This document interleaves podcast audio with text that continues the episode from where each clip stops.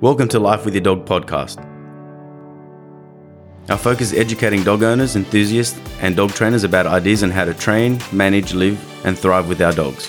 To teach dogs to live in our society while our dogs teach us how to live in the now.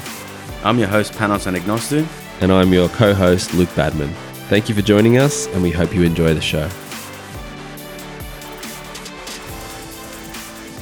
Welcome back, another episode of Life with Your Dog. Hope you're all having a great day. My name's Panos, and today I had a question from a good friend of mine. His name's Rami, and he's moving into a new home over the next week or so. And his question is I'm moving house. Any tips? What should I do? Um, so we can make it a smooth transition. Number one. Number two is that we don't have any issues that can be um, that will arise, and also because um, I know his dog Ghost quite well, so I had some really good questions to ask him, and he had some really good answers to come back at me. And I thought this would be a great um, opportunity to make an episode out of this on the podcast because a lot of people are moving, a lot of people make the same mistake over and over again. Actually, I did see a client um, through Zoom throughout the week, and she had a very similar situation. So, um, first thing, roommate.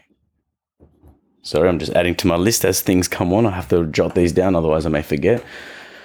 So one good thing about moving house and moving into a new property is that you get to time to start fresh. Anything that you do starts fresh in that new property. Obviously, habits have been set in stone from before, however, like before moving. So whatever it is, if your dog suffers like toilet training issues, separation distress, or, you know, runs out the front gate, all these sort of situations that, or even like jumping on visitors or, you know, lack of house rules. So going into a new environment means that we can set things up the way that we want them straight away. And that could be really, really handy. So things that we go through today, you should jot these down if you're moving. Or I've probably you probably asked me, and now I'm going to refer you to this episode of the podcast, so I don't have to talk about it again. So, um, so I want you to jot a few of these things down. Number one is you want to keep up the rules that you were doing before. So, if you have started doing some dog training and understanding that you want more structure in your dog's life, and that your dog understands that being in your house is a privilege to be in our house, and then we teach our dogs the rules and the boundaries, no jumping on couches and beds unless we invite you up, certain places and certain rooms or going upstairs, you're not allowed. Setting these boundaries, whatever boundaries that you have, stay on your place, on your bed until I release you. Whatever it is that you have, I want you to be able to be keeping that consistency. And especially if you seem like, it seems like your dog really knows what to do knows everything in your house, but then you move to a new place and you slacken off because you just assume that, yeah, he knows not to do that. But then he starts to sh- show those behaviors. That's where we can um, fall back. So, for example, if your dog can stay on his bed for let's just say 20 minutes until you release him off while you guys are having dinner or whatever and in the in the more recent months you've eased up on that because at home he doesn't normally do it i'd be revisiting that training going to the new environment. Hey buddy this is our new dining table location and you still do these you still follow these rituals that will eventually become the, the habits over time so bed command, you want to keep that up as much as possible. We don't run through doorways, through gateways. Remember, moving houses means that the environment's different. You're, if you live in a townhouse and there's a shared driveway and there's a gate, your dog barging out the front door isn't a problem right now, but the place you're going to move to in the next couple of weeks or months means that your front door is directly on the highway or the, or the very busy road. So not letting your dog dog run through doorways and waiting to be let out and improving your recalls and all that stuff, practicing it now or keep up rules. So you should have all these things as far as I'm concerned. Um, however, practice these things, keep them up, and be practicing them in your new place. So that way they're we're not waiting for problems to arise where your dog becomes opportunistic. We're moving house, we slacken off, things aren't in the right place, lots of people are coming and helping, and this is where situations happen. It's these transitional times. It's we're not fully moved in, we're half moved in, we stay in here for two days a week while we help, you know, set things up and paint the room or whatever. And it's where we can slacken off. So make sure that you're keeping up with the rules and showing that you're showing your dog that this is a new place that we live. Remember, a house is a dwelling, it's a building. A home is a place where we live. We want to teach our dog that the new these new walls that we live inside is our home, and this is how we do it. And he's going to r- realize very quickly, hey, it's the same rules as where we were just before. And you'll say yes, because it's our new home. So that's number one. Number two would be if you're crate training your dog, keep up with crate training. If you know that you're going to be moving in, let's just say that you've done crate training for the first year, year and a half, every night he went to sleep in his crate, and now things have eased up a little bit. Your dog's toilet trained, doesn't destroy the house, he's happy to sleep next to you on the bed. Cool, happy for you. However, I would revisit crate training for the next couple of weeks before you do move. So that when they're moving to the new place, you have him in his crate. We do that for two months, three months maybe even shorter, depending on how your dog adjusts, and then we can open up those freedoms over time. So, um, so if you do crate train, keep that up. But also, does your dog know how to spend time on their own? So, if you're living in a house and then you're going to move into an apartment, how what's that transition like? You used to have a big backyard, now you have your dog on the balcony, um, or sharing a certain space. And so basically, the the um, my notes here says have a do- allocated dog area. Make sure that you have an area for your dog already established before you've moved in. Is it the backyard? Is it the balcony shared to the laundry? Is it the laundry with an exercise pen connected? It, where is it that your dog's going to be? So, clients that I just spoke to recently moved into a new place from the house, the apartment they were living in there was still a little bit of barking issues, but the lorikeets, the birds that would come real close to the, the tree, the dog would bark at them and things like that. But now moving to the new house, they're living, their house is backed up right onto a busy road. They've got um, a fence up so like the dog can't get out. But now the dog's barking 24 7.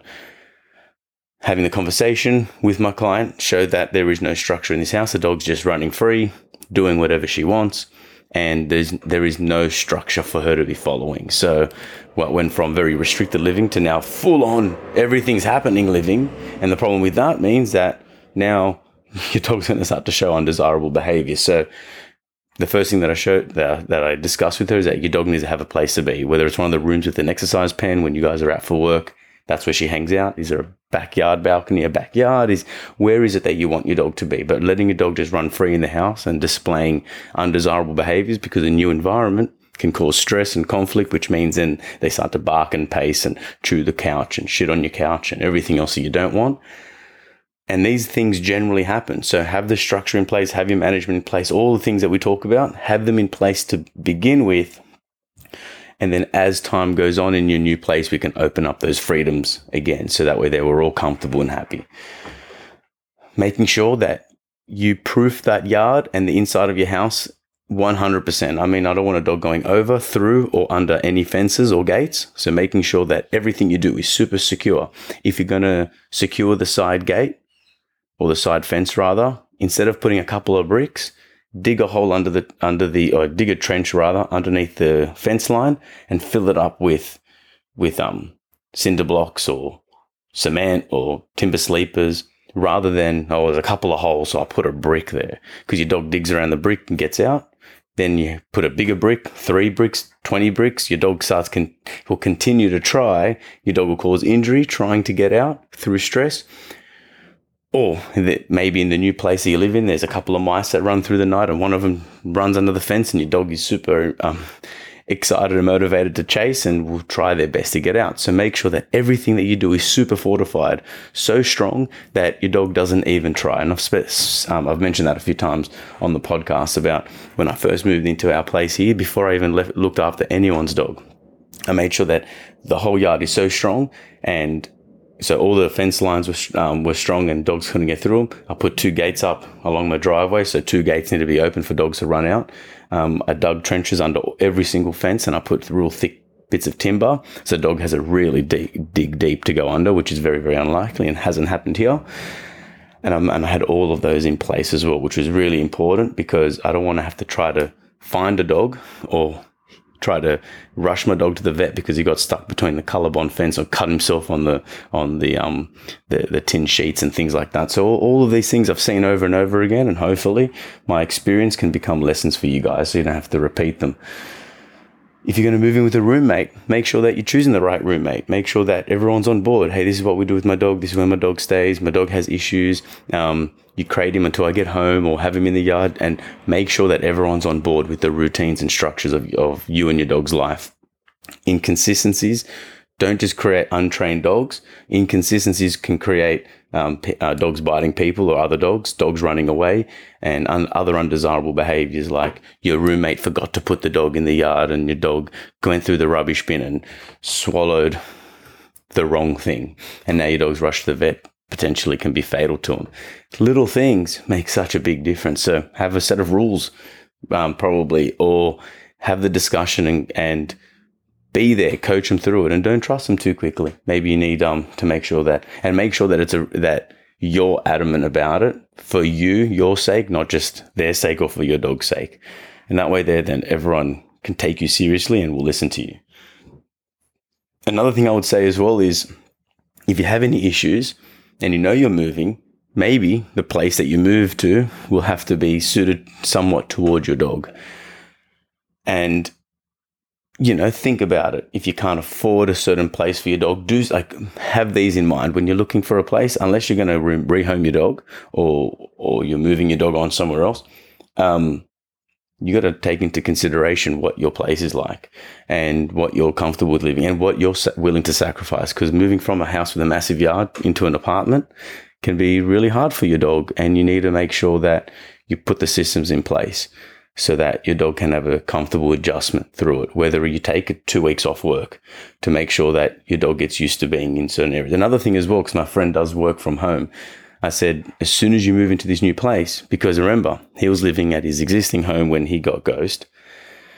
So we put the structures in place, crates and exercise pens. And he did all that. The separation, you, the puppy wasn't, um, Ghost wasn't right next to Rami's leg all day, every day. And I made sure that that was a, that, and I made it clear to him not to do that so that we don't have any um, separation distress.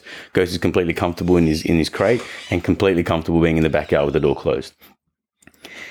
But now, maybe let's say in the last couple of months, he's had less of those times. Let's just say hypothetically, and Rami, I know you're listening. Um, I know that you're not doing this, but let's just say we've slackened off, we let the dog do whatever, and then we move to the new home, still working from home. My dog hangs out with me all day, every day for six weeks. And then one day I go to that wedding and I'm gone for an extended period of time. You're chucking the dog in the backyard and then he becomes stressed. So make sure that, all right, we're, we're, we're relocating furniture. Ghost, you need to stay outside. I'm closing the door. Hey, buddy, you're going in your crate. So do these things right from the beginning. Make a separation distress for, for being in a new place is one of the common issues that and barking for attention. I'm going to stop there because I can I can continue going through this everything is quite connected, but those are the main, main points that I want to get out there for you guys. So check that out. If there's any questions, if you need me to um, answer anything or clarify anything, let me know and we'll see what we can do. And I hope this episode was well received. I think it was um, it was quite fitting because actually the last couple of weeks I've had a lot of clients just moving to a new place or about to move to a new place. So this is something that I'm going to pass on to them. And if you have any friends that are moving house, pass this episode on because hopefully they can find some beneficial tips and techniques. Much love. Until next time. Thanks again for listening, guys. Really appreciate you all. And if you are moving house, congratulations and good luck with it all. All right, guys. See you. Bye.